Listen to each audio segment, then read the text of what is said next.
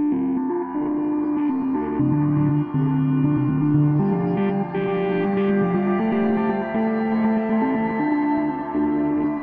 want to do a skit. You want to do a Okay. skit? Yeah, I let's just do want it. to brainstorm it. I don't want to actually do it. Here's here's the the, the skit. Um, you, we go up to Mount we go, go up to Mount Everest and you die, and I eat you. I like it. I'm Q.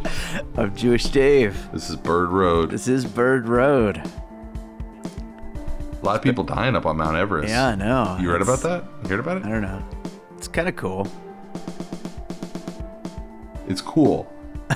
what you're saying is that it's cool that people are dying I on mean- Mount Everest. I mean, is it not cool? I mean, It's human. It's a human life, Dave. You're telling me that you don't think that that's cool. Like that that's a cool way to go.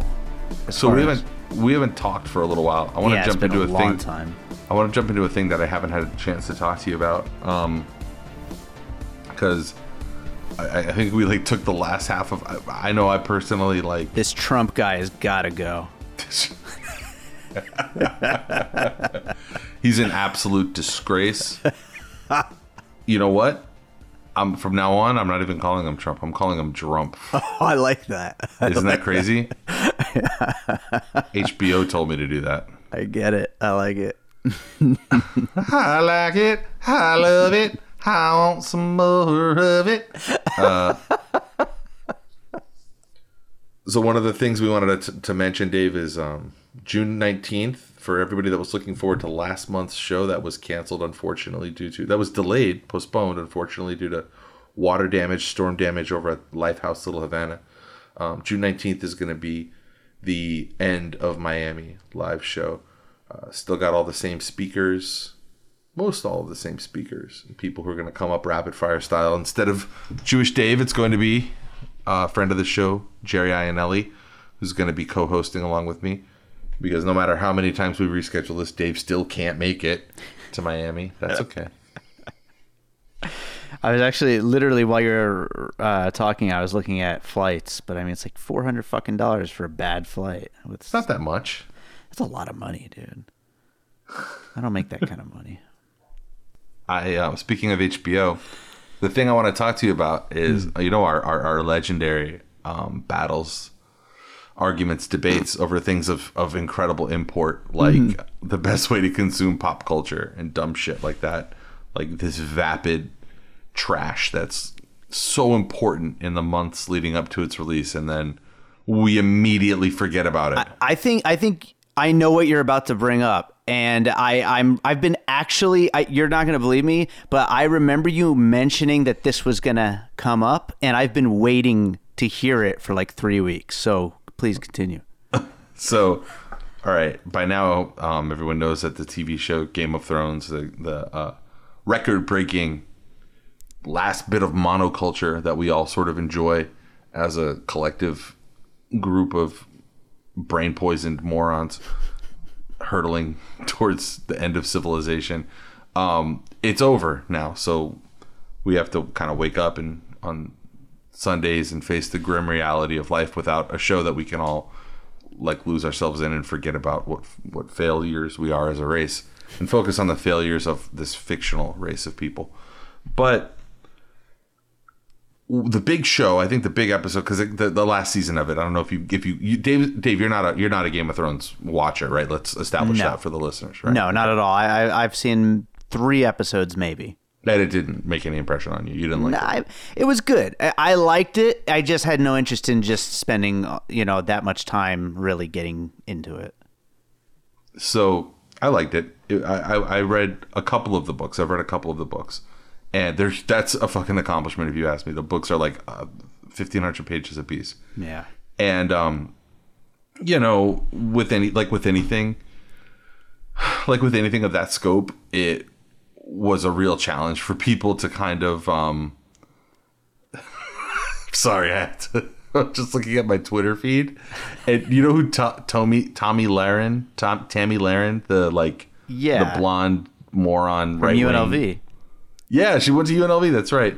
So um, she has a post where she just wrote like the new Gillette ad features a trans- transgender boy shaving for the first time. It's a little much to normalize and promote high school age kids undergoing hormone therapy and gender reassignment, don't you think? And just right below it is a reply from James, friend of the show, uh. and it just says, "Eat shit, rat."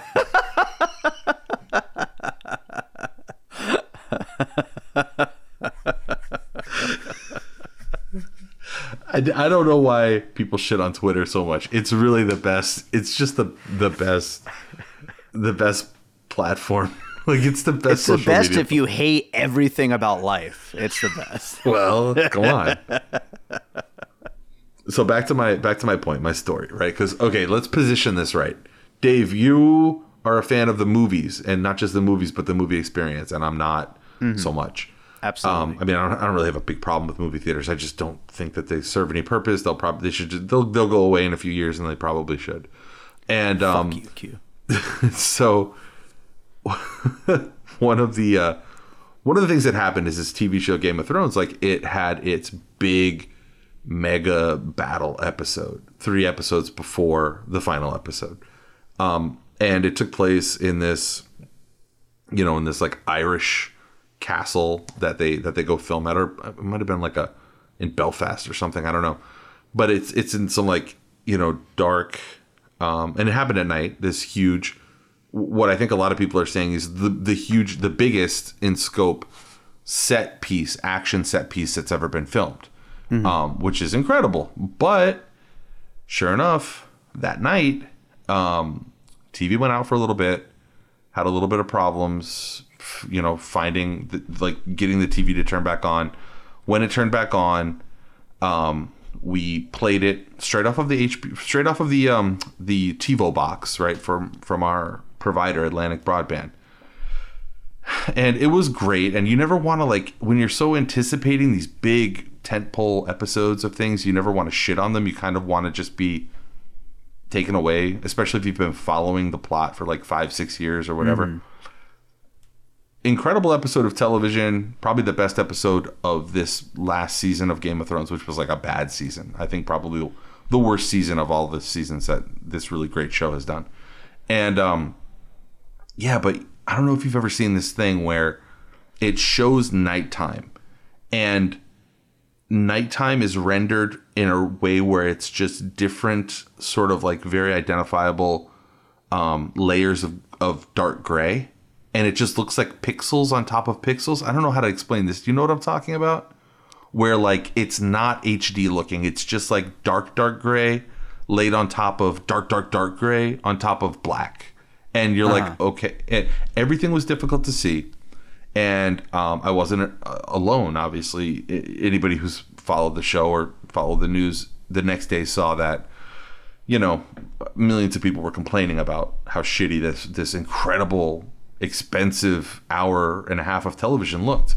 Mm-hmm. And um, a few days later, I, you know, I, I, had read a few articles about this and I decided to stream it on the HBO Go app.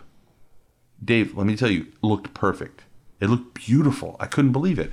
Made sense though, right? I, I was trying to watch it at nine o'clock on a Sunday. Probably how many other people were probably watching it at the exact same moment, right? It looked like shit cable looks like shit anyway. Most co- most cable companies are just like garbage, and they haven't replaced their wiring or their um or or any of their their cable in fucking years.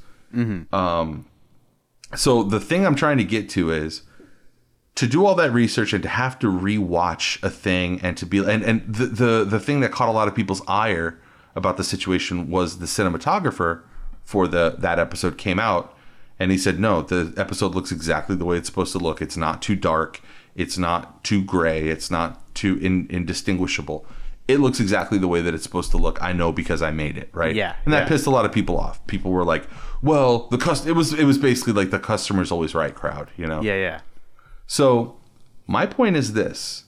Sure, four or five days later, I saw it. It looked great and it looked beautiful. And the guy, the cinematographer, and the whole creative team and everybody involved with it did pulled off like a huge feat of television. It looked good and it was fun to watch and it was a crazy action packed episode. Probably like the one of the most engaging action uh, hours that I've ever seen rendered on on a screen. But should you have to work like that? Should you have to like know like bit rate and like I mean, should you have to be that involved in your experience? Shouldn't you be able to just like sit down, have the lights go down, and have something entertain you?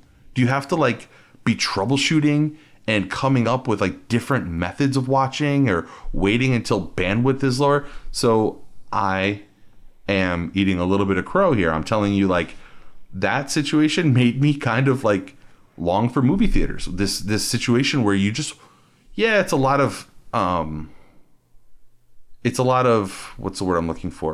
Indignities or or inconveniences you have to suffer to deal with Yeah. a movie theater experience. But when you sit down, you know, I mean, unless the movie theater like literally catches on fire, which happened to me at the Hurt Locker. The movie theater caught on fire. I had to leave.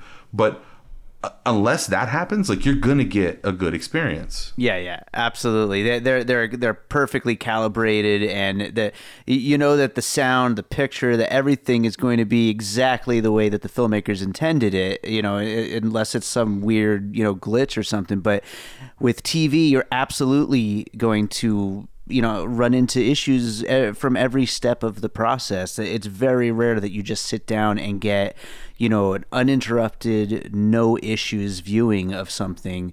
And then on top of that you're dealing with uh, with streaming issues which you know, I, I, we could go on. I don't have facts in front of me or anything. I didn't know we'd be talking about this, but like I, you, the the the broadband situation in this country just makes it where at best you're getting like what, like a 1080p picture. You're not getting any better than that, and, and so eh, you're not. You're just simply not getting. I'm sure that that cinematographer, you know, thought that the, the the battle looked amazing because it probably did off of an actual file or even off of an actual uh, you know DVD or disc or something. But uh, off of streaming, there's just no telling what it's going to come through like.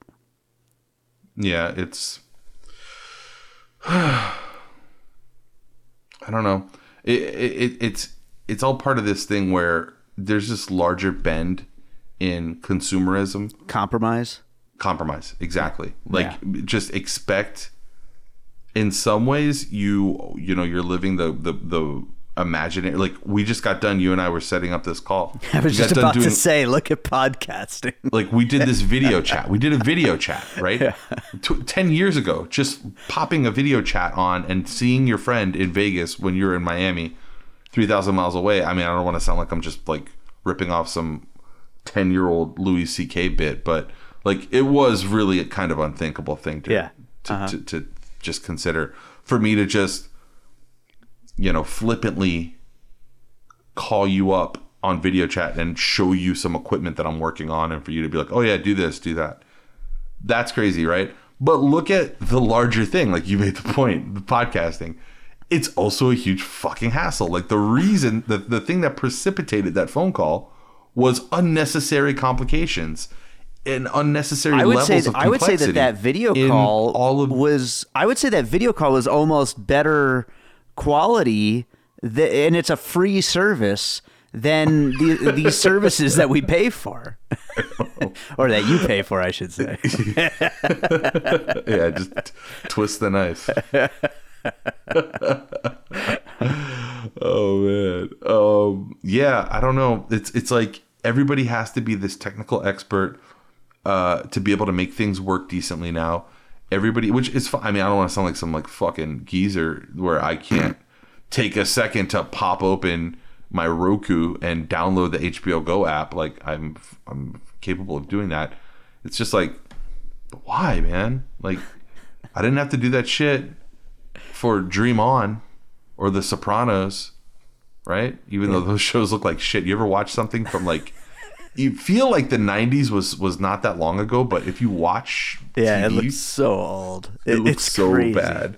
I was watching something that was like pretty recent. Oh yeah, I was watching like reruns of Adult Swim, um, Harvey Birdman, and they were in four three, and four three looks so weird on Oh, your TV. it's so strange. Yeah, it's like it's like they're it's it's like are they doing it on purpose? Like you almost have to think that you know, like there's there's no way. Like why was it like this? um, yeah, man. So I'm with you. I'm with you on the movie thing. What's a what's a movie I should go see? What's going on? What's going on? I'm piecing it together right now. Oh man, what's going on? Well, we, we have got a lot of movies coming out. Uh, w- way too many, honestly. I mean, this weekend alone, we've got the Elton John movie, Rocketman. We've got the new Godzilla, which, you know, I most Godzilla movies I end up not liking, but this one they say is just nonstop monsters fighting each other. Which yeah, this one has a lot of like the yeah. classic kaiju's or whatever yeah. in them, and it, it's getting bad reviews because of that. But I I, what the hell do people want from a Godzilla movie? That's what I want out of it. They so want I, Matthew Broderick like whining and yeah. running around with some starlet that like that for a very brief period of time got every role that Sarah Jessica Parker couldn't get, or that, that Jessica Par- Jessica Sarah Jessica Parker didn't want and then disappeared. That woman never did another movie after that. You remember that girl from from Godzilla? No, I don't even know who it was. She looks like Sarah, I don't remember her name either. She looks like Sarah Jessica Parker, huh. and uh, she never did like another movie. yeah, rest rest in peace. Rest, rest in peace. In power. I, I will say uh, one thing that came out while while we were on our little break was uh, John Wick Chapter Three Parabellum, which was so fucking good. It was just out of control good. Did you go see that? No, I want to. I want to really bad. Oh my god, it's so good. It's just it's the best one of the three. It really is. It's just and it's kind of crossed over into parody a little bit, but not in a bad way, and in only the best way. I, I described it on our episode almost like uh, like the transition from Evil Dead Two to Army of Darkness, like it's like he's just it's just it's ridiculous. It's just it's total laughing the whole time because of how insanely violent it is. And we we talked about this a little bit uh, over Messenger or whatever about how uh, Keanu Reeves is now considered like the nicest guy in all of Hollywood and everybody loves him. Um, and I just think it's so funny that he is like considered this like you know the like the Hollywood sweetheart, and he's made like the most violent movie I've seen in years. I think it's yeah. great. it's a great. Uh, and, and, and the the hits don't stop with Keanu, man. That guy's that guy's living like the Renaissance, the Keanu Sans yes. or whatever. He it just came out that he has been like funding children's hospitals secretly for amazing. like decades. He's apparently been like the primary funder behind a bunch of children's hospitals and has like never sought any kind of publicity or attention or anything. He's just like if you in in, in a in like a I don't know in like a test tube if you want to make like a perfect person. Yeah, it's Keanu Reeves. Sure seems out. like it. Sure seems like it. How about this though? A little bit of props within this turned out to be a pretty pop culture heavy episode. I don't really have much to say about politics this week, and I, I mean, people might, might be like tuning in for that. But honestly, I don't know about you. I know you've been traveling a lot, but like I, this month has been a fucking you know with my dogs and stuff. It's been a tough month, and like I yeah. I haven't paid attention to politics at fucking all. I don't know anything new that's happened since. Uh, I don't even know since probably since the last time we did Bird Road. To be honest, yeah. I don't know. I mean, there's a lot of shit going on locally here in Miami. Um, I mean, there's a lot of stuff happening. You know, the, the, the subpoena wars that are happening. I don't even want to get into this Maggie Haberman article on um, this Maggie Haberman article on uh, former Trump communications uh, director Hope Hicks. I don't know if you saw anything about that, but basically what happened is Hope. You know who Hope Hicks is, Dave? Uh, yeah, I, I, certainly know the name. I, I don't really so remember a, though. She she was one of the people that came over from the Trump organization. So she predates any political aspirations by a long time. She's like a longtime Trump acolyte, mm-hmm. like a, a real acolyte too. She was. She's not there for any political reasons. She's one of the ones who has drunk the Kool Aid. She's not there for i mean to some degrees to, to to a degree anybody around him or in his orbit even his like family and wife and everything like that are there for some sort of remuneration. You know, they're they're there to for for the money, but I mean, because like who would be around that guy just for no reason? but um, but there's like layers of that, right? There are people who are there and are committed and are like legit there, and then there's people who are looking for immediate gain. Um, Hope Hicks, it seems pretty commonly known is a real acolyte. Like she's there, she's a believer in, in Trump. She'll be one of the last ones in the room when everything falls apart. She already left her post, I think, about a year ago, but now she's being, um, you know, she's still in the orbit of of tr- everything Trump, and now she's being subpoenaed, right, by uh, all the uh, by the by the by, by the by the House, and uh, the New York Times made this really fawning. The New York Times published this really fawning um, analysis of her decision and her existential crisis, and you know she's very beautiful, and so they they had these like gorgeous, you know.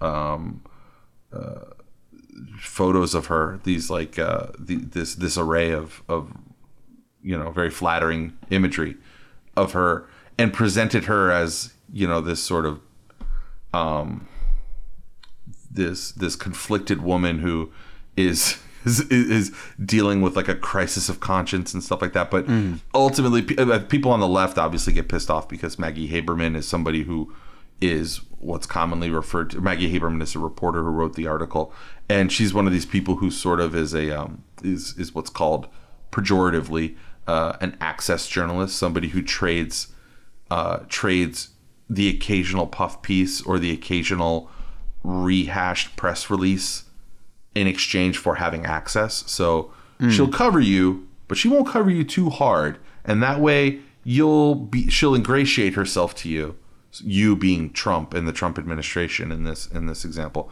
So this is the price of access journalism, right? Is every once in a while an article like this comes out that paints a, uh, a- a- just an ab- absolutely reprehensible person in a sympathetic light, and all I'm going to say about that is access journalism is absolutely fucking real.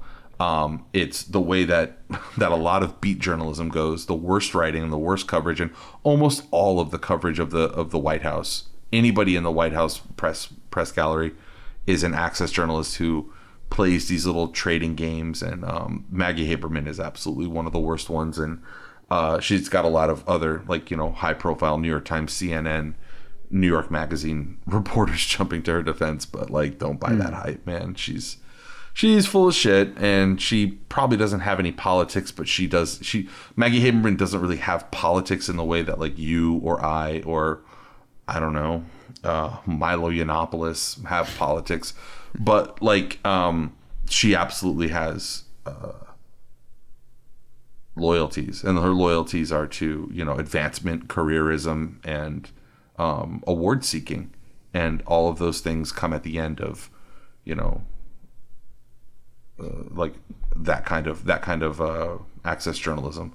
So I don't know. I don't want, like I said. I don't really want to get into this shit. The thing I do want to talk about, my favorite 1990, my favorite movie from 1997 Okay.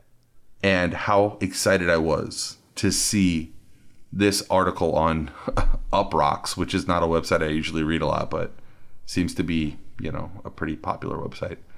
So Uproxx. here's here's the headline. And you'll like this, I think. Okay. Exploring the secret influence the 90s classic Grosse Point Blank seems to have had on modern pop culture.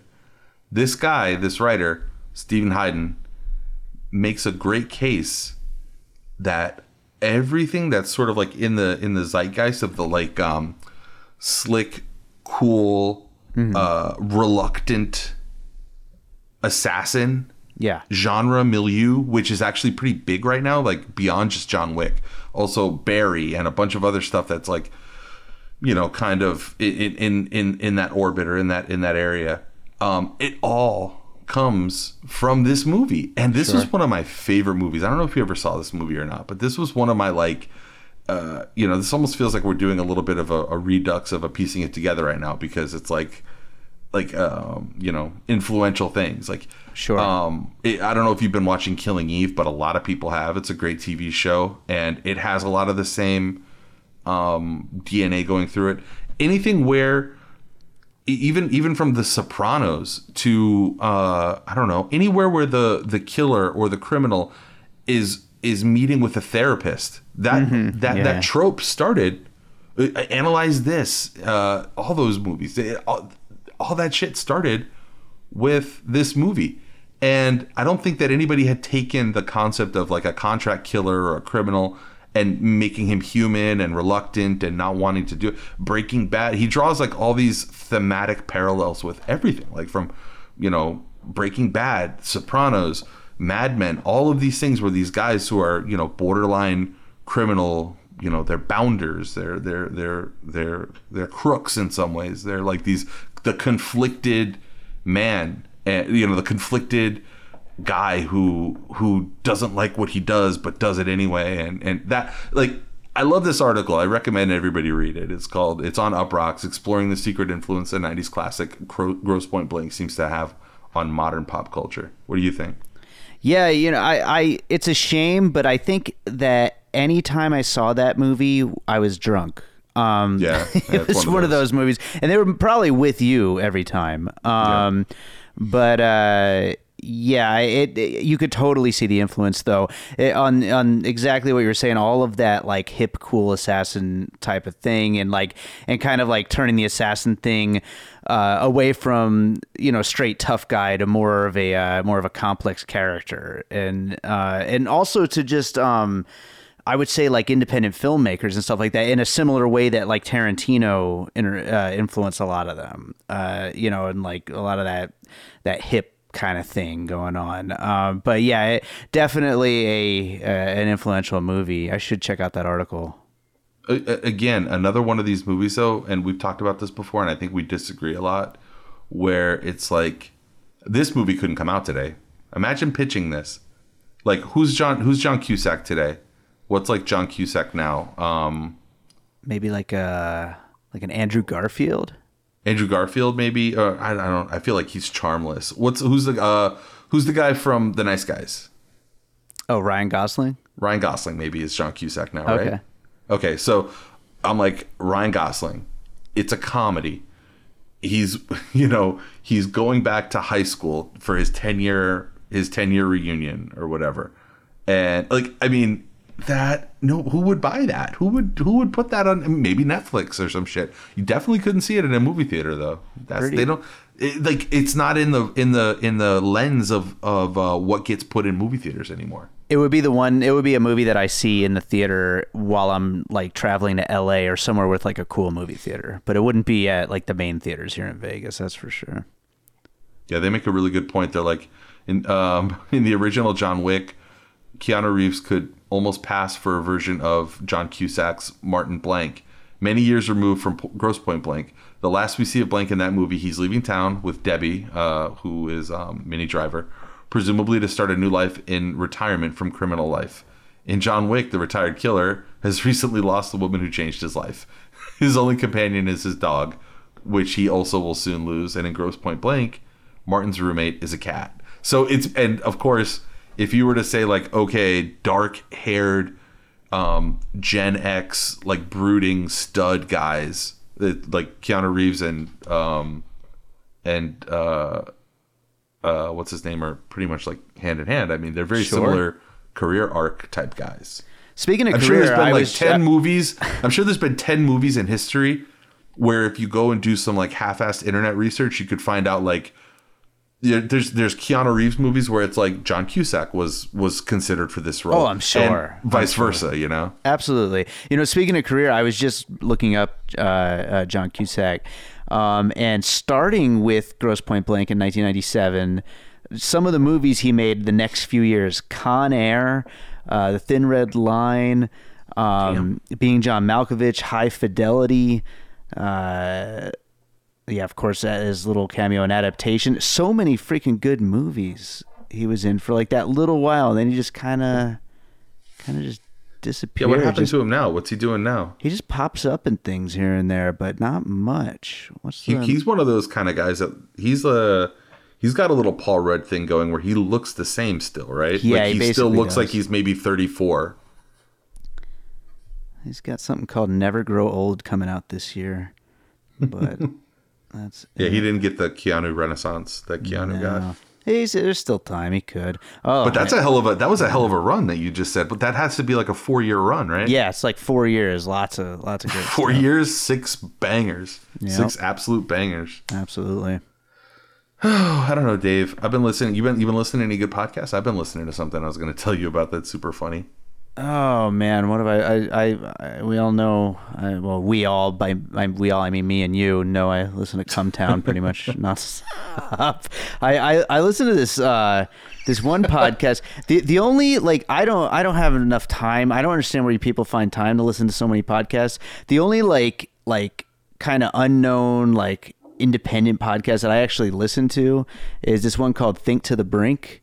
Um, Okay, what is that? It, it's just these two just really uh, nerdy British dudes that like just overanalyze something nonstop, and they just start from like the first sentence, and then they're like. They, they like go off that sentence and try and they just try to figure it out but in the process of figuring it out they go like way off on like a really long tangent but they've got that whole british thing going like that that really kind of like ridiculous goofy british thing going and it's it's almost like like just overhearing a conversation where you're just like what the fuck is wrong with these two you know it's actually uh, really funny it's, it's the only like little podcast i listen to I've been listening to this thing, and I think I'm gonna stop. I don't know if I'm gonna. I don't know if I'm. Gonna, it, this was kind of a tough hang. Um, it's one of these limited series where it's like one guy telling a story. Um, in this case, it's it, it's a podcast called The Shrink Next Door, and it's by um, it's by Wondery, which is like a huge podcast company that does a lot of really good podcasts and great sort of first person narrative stuff or third person narrative stuff, reported mostly journalistic and this is like that. It's just not that good. Um, it's it's by Joe Nocera, who was like a uh, an opinion columnist at the uh, New York Times that I never liked, which is not saying much. He's a really it's just like the typical you know New York Times opinion columnist who's completely focused on the wrong things in every story and and and steps away from every story with the wrong the wrong opinion about what it means. Um, but I, I wanted to put aside my sort of dislike of his body of work as a New York Times columnist and listen to this very promising, well produced, it sounds beautiful podcast. Um, but I thought you would appreciate it because it's about okay, first of all, it's all people that like your parents were probably friends with in New York in the 60s and 70s. So now it's all older Italian and Jewish New York people who never left New York, right? And like are you know are from that era of New York and are still there, like Upper West Side type people, and um, it's about this this psychiatrist who sort of manipulates people into like being subservient. And it's all like he his his clientele are all these wealthy like fail sons and fail daughters of rich New York Manhattan people and uh, like ac- uh, uh, like uh, socialites and stuff like that. And people who are just kind of like like like the characters from Woody Allen movies. Like it's a bunch of Woody Allen movie characters that are his the reason that I'm laughing about it and that I'm kind of hooked on it is because it starts off with the pomp and circumstance and the background sound and the, the sound beds of something that's going to be like a true crime like this shrink is going to turn out to be a murderer or something. Mm. But he's not. He's just like kind of kind of a schmuck. Like he doesn't break any laws. And they're like and they'll give like this th- this dramatic weight to a moment where it's like and he told me never to talk to my mother again and to cut her out of my life. And i did. And that's what i did and but like you'll think that that'll be delivered with the same gravity of like we opened the case that we opened the the sarcophagus and his dead body was inside of it or some shit what'd you And say this is called again it's called the shrink next door and and who who makes it Wondery, which I don't know if you're familiar with Wondery, but they're like one of the big podcast platforms. Oh, okay. And um and uh but it's it's the based on the journalism of Joe Nocera, who was a uh, New York Times columnist for a Okay. really long time. I was gonna say, it Don't- rem- it I think he reminds covers me sports now. He doesn't way- he doesn't write uh, on the opinion page anymore. the way you were describing it reminds me of like one of those Jonathan Ames shows. Uh, it's like a job. Yes, exactly. You nailed it. That's exactly what it is. It's like Bored to Death. Yeah, like it's basically like something. a bunch of the B characters from Bored to Death. It's like everybody in in the the social circle of Ted Danson's character from Bored to Death. if they had a podcast about a psychiatrist who took advantage of them and tricked them out of their house in the Hamptons. Like that's what the that's what the entire fucking podcast is, but the way that it's positioned, I don't know how to explain it, but podcasting and audio drama and stuff like that has built these like series of um expectation builders, right? You listen to a thing and you think like it's going a certain place. Yeah. And sometimes it can be cool because it can flip it on you. Like um trying to think of an example of a show that that like will flip on you. Um the uh whatever happened to pizza at McDonald's. That's such a weird podcast. And the way that it flips on you over the first like five or six episodes and you're just like what the fuck am i listening to? is brilliant and fun and inspired.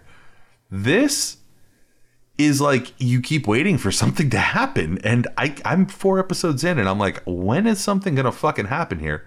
Is this guy gonna like kill somebody or what? Or maybe i don't know maybe we're just like maybe we're desensitized. Maybe just like a a a, a, a six episode you know, self-contained podcast story about a a mildly annoying and domineering Jewish uh, psychiatrist in the 80s isn't, you know, titillating enough or something. I don't know.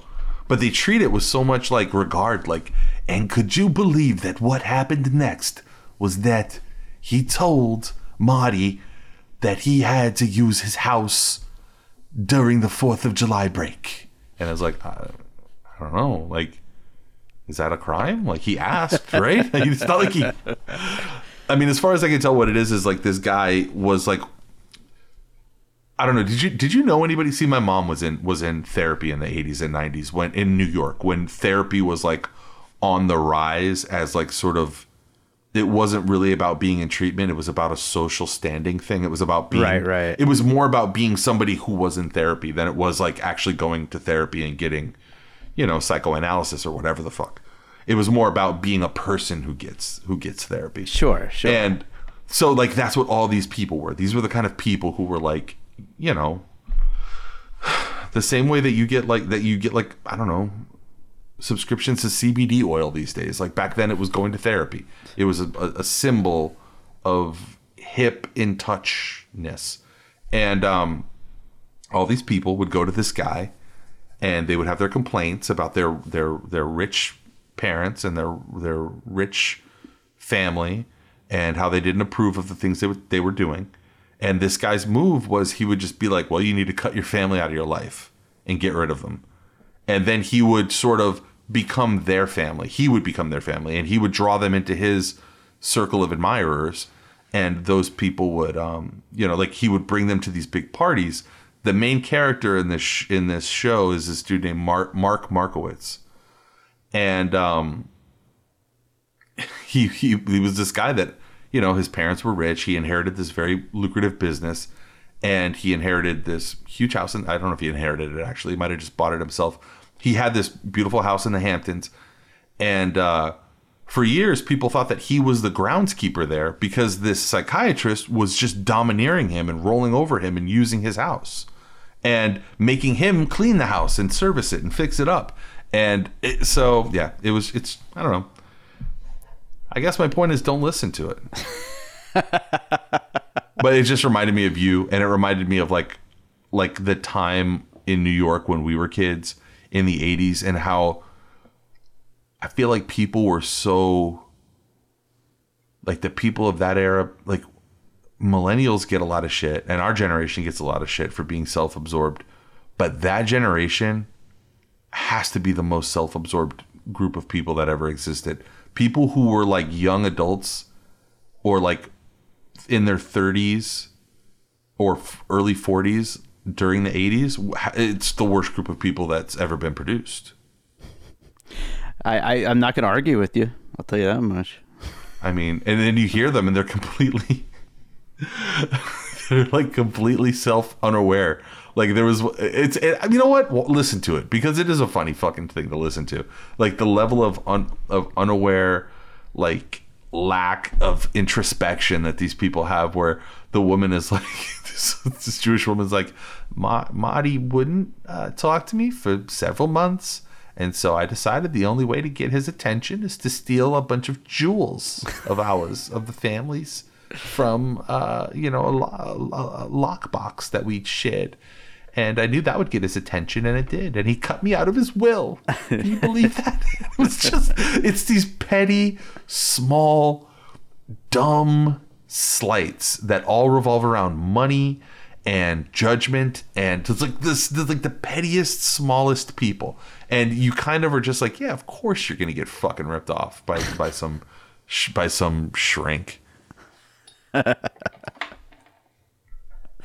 i hope this doesn't come off as anti-semitic You got me here as a buffer.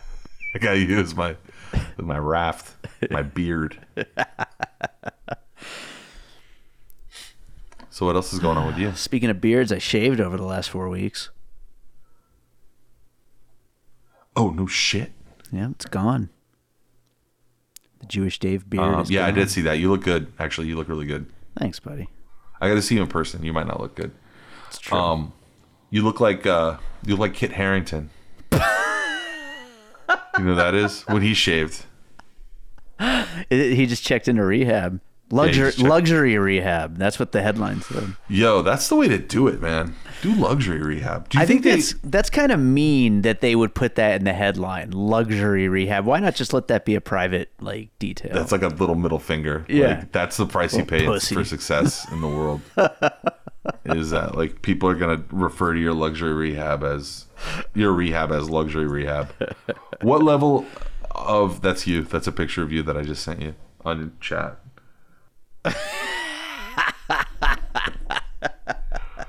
people will laugh, but first of all, he's British. British people, even good-looking British people, aren't good-looking, and um, second of all, like he's maybe two degrees of like facial feature away from looking just like you when you were like 25 yeah.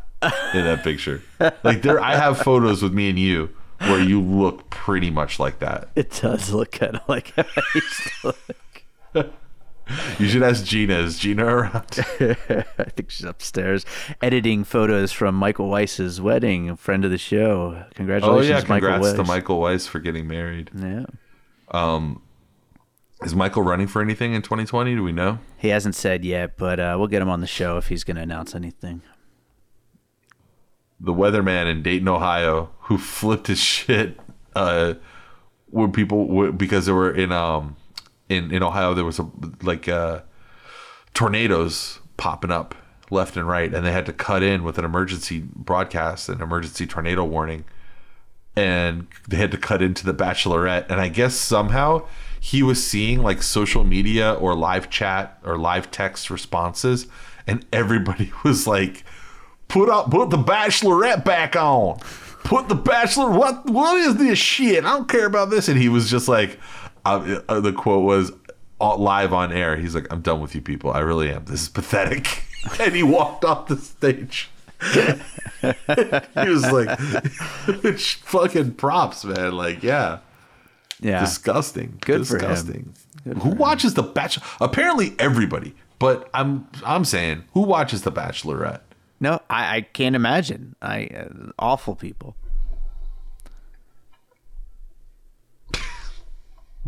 Good one, Dave. So back. What can we do to grow this podcast, Dave? You tell me. Tell me one thing to do. How about this? As I seamlessly move away from asking you a question to just answering my own question. Ah, there we go. Enjoy that. That's a good uh, suggestion. Um, how about this? Uh, hot takes. Why don't we have a hot take segment? Snot, snot takes. More like it, right? So, what would our hot take segment be? My hot take is um that weatherman Jamie Jamie Simpson is a thought. How about that? Huh? I, I, No, no frame of reference. I'm gonna cut that part out. What's your hot take? Give me a hot take. Come on. What's my hot? Podcasts are, are bad. Podcasting is bad. Oh, what's my hot take? Um, I don't know. I was gonna. uh I don't know. I got nothing, dude.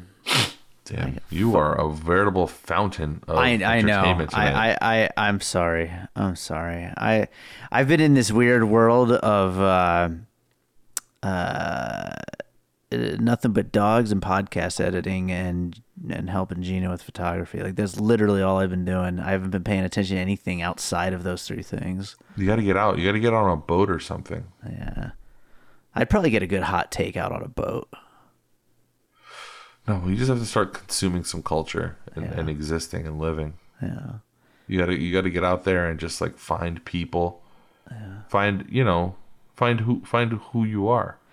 Well, I I I like uh, I'm some of the things that I do. You know, I I just they they don't they don't include hot takes. That's what the problem is. Okay, well, fuck the hot takes. I mean, I'm, I think you're getting too focused on the hot takes. I- We're done with the hot takes. Forget the hot takes. Done with that. Not only are we done with that, been done with it. Like almost since the moment that I first said it.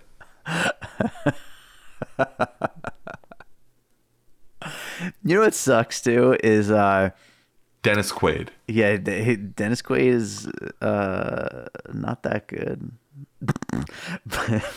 but uh, what sucks is I actually had things I wanted to talk about on Bird Road weeks ago, and I, Yeah. I I'll have things again. But right now, I just like man, I, I've lost. You couldn't just like force me. You couldn't just like push me to be like, hey, come on, we gotta record. I gotta get this stuff out. I know, I know. I should have. I should have. I really should have. I, I, although I don't think that would have been possible, but I should have. I mean, it's hard for me to get you to do things. You do things, and I'm along for the ride. Usually, is how it works. I don't know what that means. It sounds very, very confrontational. it sounds like it sounds like How you're you picking been? a fight. Bad man. Always bad. I mean, really? Why not? Um, why, why not? Uh, we, we we haven't we haven't talked that much. You've been busy. I've been busy. How you been? I feel like we're in constant contact. Yeah, that's probably true. But Um, Gina will always ask me after I've talked to you. You know How I am? Like, yeah, like I'm messaging you for like you know 30 straight minutes, and she's like, "How is Q?" And I'm like, "I don't know." no, I had no way to know. There's, it's, it's a fair question. I mean, I want to, I want to get back out to Vegas soon. I Yeah. mean, we, we got to do a live show. Yeah, we got should done do a doing live a live show for um, well, wasn't a live show. We did some live events for uh, Entre Dos, which, which um, which went really well, and uh, we could probably do a live show at the Golden Tiki, who are now a sponsor of Piecing It Together. What's an idea? How about this? Not a live show. Not doing. Oh, we should talk about the live show. Actually, fuck. Yeah. Uh, maybe I need to cut this out and put it at right at the very very beginning or something like that. Um, but yeah. W- what about the idea that I really liked from working on these Entre Dos shows over the last few days of doing a live event that's not necessarily a show, but some kind of like a social or a get together or just like a conversation or I don't know, like something that's not the end goal of it isn't to do the show. It's to I don't know.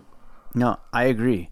I agree completely, and I, not not to make it about piecing it together, but we I've been talking with uh, with my friend Chris about doing some piecing it together, uh, like Watch classic parties? classic movie screenings at, at events, you know, and it would just Yeah. basically be the screening, and like maybe we talk about it and record something after, but mainly it's just to do screenings, you know, and I I think there's some way to do something like that with Bird Road. I mean, I I think if nothing else, it should be. Uh, it, it, should be kind of like you know when we well I, this isn't true at all but i was going to say when we get back together after not seeing each other for like six months or 12 months and hang out and invite other people who want to come hang out with us you know? But we don't really do that. It's usually just the two of us and we don't invite anyone else. But but we could pretend that's something we do and we could do that We could do couch sessions, yeah, at your house or something that could work too with like strangers that you've never met. Yeah, there's a bar like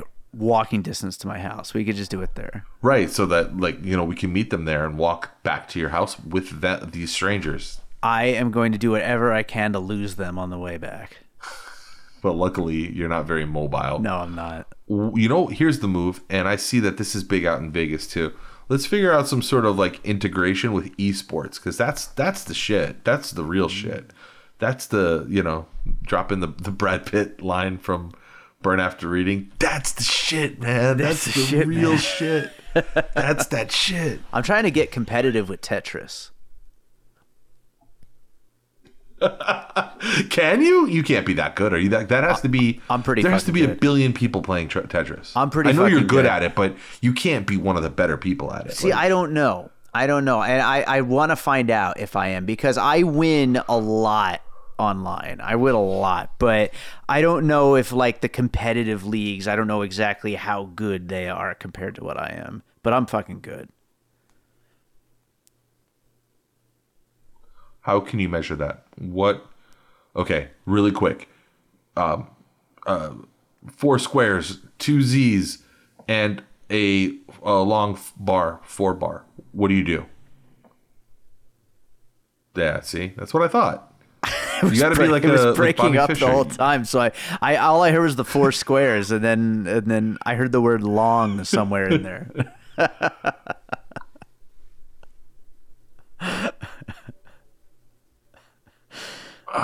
All right, I think that's good. You want to do a uh, plug? Sure. You got Uh, anything go- coming up? Uh, if it's just piecing it together again, don't bother. yeah. No. I uh, I I got the Pup Pups album coming really really soon. Um, it's almost done. Waiting on some artwork. Uh, and then just gonna finish up the last couple songs and get this thing going. Um, where can people go to find that?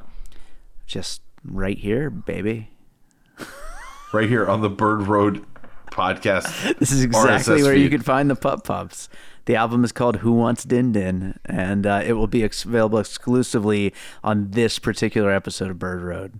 But you have to go back and find it. I don't understand. How is this happening? You'd be like downloading the file and then tacking extra audio to the front of it. That would be pretty, uh, p- pretty, pretty interesting. I just posted. I just sent you a couple selfies of us having this conversation pictures I took of myself. Huh? I, I want to see.